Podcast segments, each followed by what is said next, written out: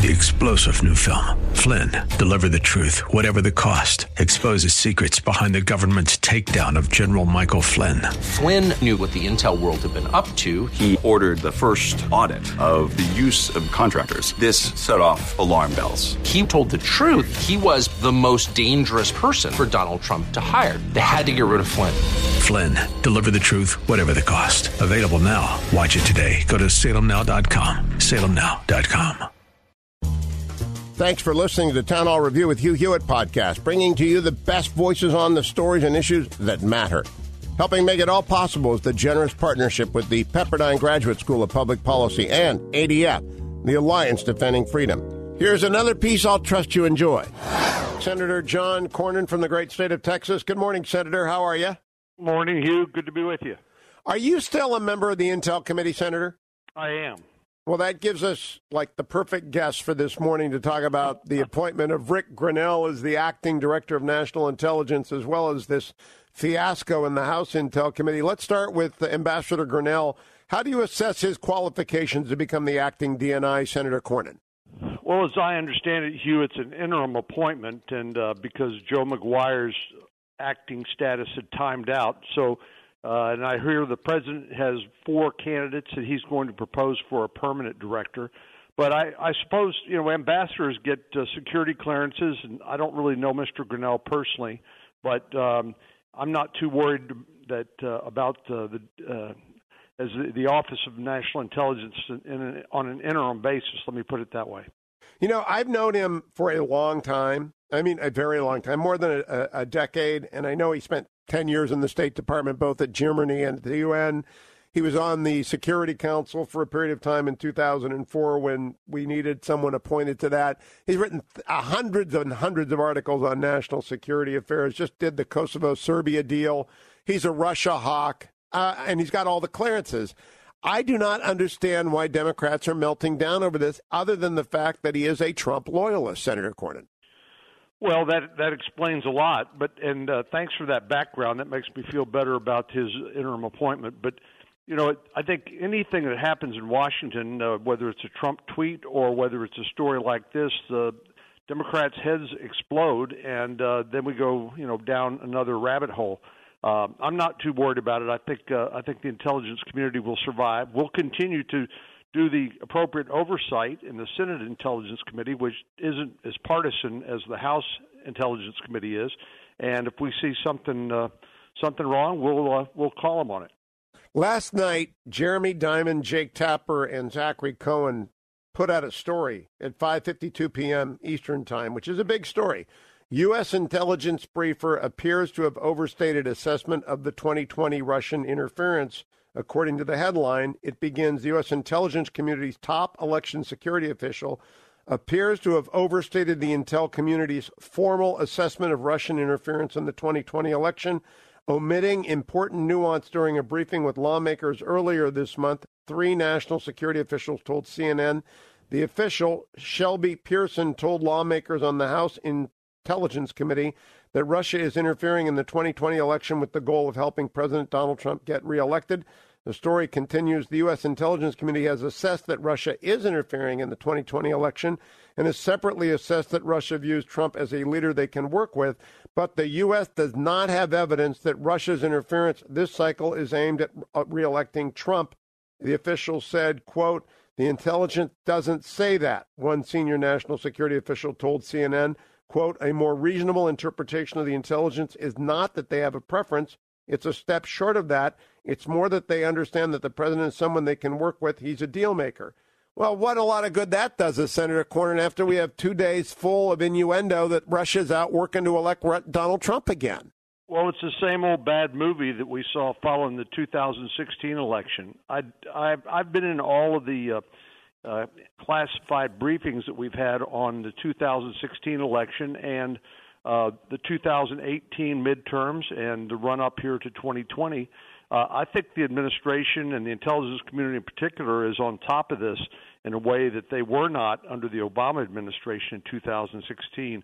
We have to remember that part of the problem in 2016 was the Obama administration knew the Russians were uh, were engaged in active measures trying to divide us and cause chaos and dissension. uh, but didn't do anything about it until after the election when the formal intelligence community assessment came out. I think Mr. Durham is looking into that and the basis for that, and I expect we'll hear more later. Now, let's switch over, if we can, to coronavirus. Uh, has the Intel Committee received any kind of briefing on the rapidity of the spread of the virus? Yes, we have. What's your level of concern? Well, I was down at uh, in San Antonio this last week, where some of the um, some of the folks who are being held in, in quarantine, Americans that have been repatriated from mainland China, are being uh, held. Uh, my impression is the administration uh, and particularly Health and Human Services is doing a good job working with the military and the public health service to make sure that people who've been exposed but are, who are not yet symptomatic are quarantined for at least 14 days so that uh, uh, the risk is uh, basically dissolves after that, at least for them personally. And if they're symptomatic, then they're medically evacuated to specialized facilities around the country. Uh, I'm, I'm I'm pretty impressed with the plan that uh, that uh, HHS and the administration has in place. Other countries, it looks like, have not taken this as seriously, and it looks like uh, over in Europe and um, South Korea that uh, they've got a problem. Now, now, Senator, I uh, just finished rereading *The Great Influenza* by John Barry, and the lesson I take away from the 1918 experience is that governments tend to serially underreact for fear of overreaction, and therefore there is not enough information. I don't actually believe the administration is doing enough, and I like Secretary Azar a lot, and of course, I think the the president can do more via his Twitter feed, et cetera did the Intel committee get feedback opportunities? Because if I were the administration, I would be pounding the drum every minute with all the information that's out there so that the American people have confidence that the entire story is being told every day, repeatedly through many uh, forums.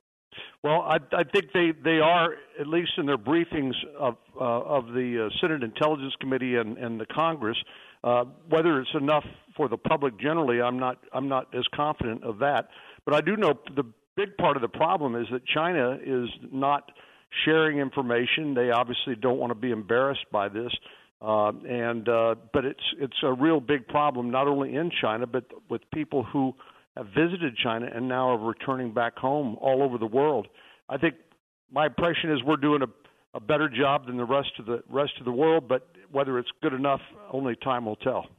Well, you know, and that's that's where it comes back to the the Senate maybe helping the administration move it along. You're getting the briefings, but I when I see stories pop up that Italy's got eight new dead and Iran, who knows what those people have got? They won't tell us the truth. China won't tell us the truth. That that's why the market's going to open up 700 points down today. I mean, it's yeah. going to be a bloody day on Wall Street, and uh, the only way to stop that is more information, not less. Yeah, it's hard to it's hard for people to know if you're if you're a, a uh, just a regular working person in America to know uh, whether the source of the information you have is valid or not. I mean that that pervades our our whole uh, society now. Uh, just people with uh, no real knowledge, but uh, w- willing to make a statement and mislead people inadvertently or inadvertently. So it it, it maybe maybe there is a a, a, a important more important role for the government to come out with official information that people at least can uh, have some more confidence in. Yeah, I would. I, am going to write something for the Post about flooding the zone. Let me turn to your friend Bernie Sanders. I say that because everyone in the Senate in the Senate refers to their friends across the aisle. You've been in the Senate a long time. Bernie's been in the Senate a long time. He looks like the presumptive nominee. Are you surprised? Well, I am a little bit surprised that uh, that Democrats would uh, would unite in uh, in reelecting President Trump, which is what I think the consequence of that would be. Uh, Bernie Sanders is an authentic guy. I mean, he believes what he says, which actually makes him scarier to me. Uh, but you know, this country is not ready to elect a socialist. Certainly in Texas, we're not going to vote for a socialist. And maybe that's what we need is a good old-fashioned campaign and and a debate about the merits of the free enterprise system and the prosperity and security it's yielded versus uh, failed failed uh, ideologies like socialism.